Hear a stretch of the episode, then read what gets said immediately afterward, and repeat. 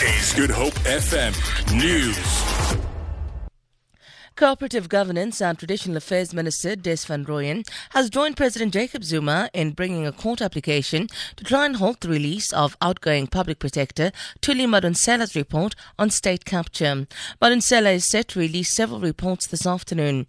Van Rooyen's application will be heard by the High Court in Pretoria today. President Zuma's application will be heard on Tuesday. Meanwhile, the EFF says it will do everything in its power to ensure that the Public Protector's report on alleged state capture is released. EFF Deputy President Floyd Shivambu.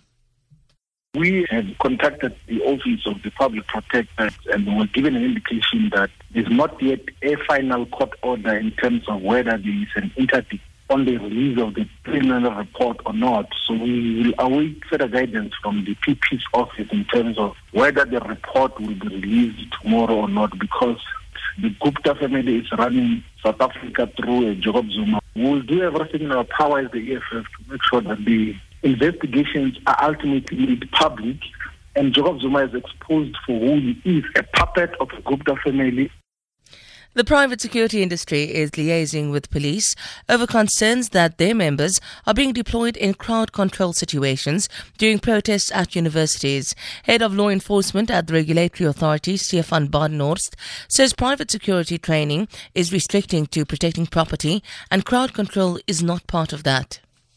We are obviously concerned um, from the regulator's perspective if private security industry fulfills functions that's not necessarily historically described as security functions where they protect merely protect, safeguard persons and property but get directly involved in protest and gathering control.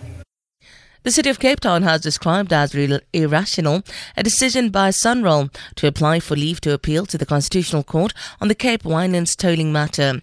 Last month, the Supreme Court of Appeal dismissed an application by the road agency for tolling on the N1 and N2 highways in the Western Cape. The ruling follows the Western Cape High Court judgment that prevented SANRAL from tolling sections of the highways. Mayoral Committee member for Transport, Brett Heron, says the court application is a waste of taxpayers' money.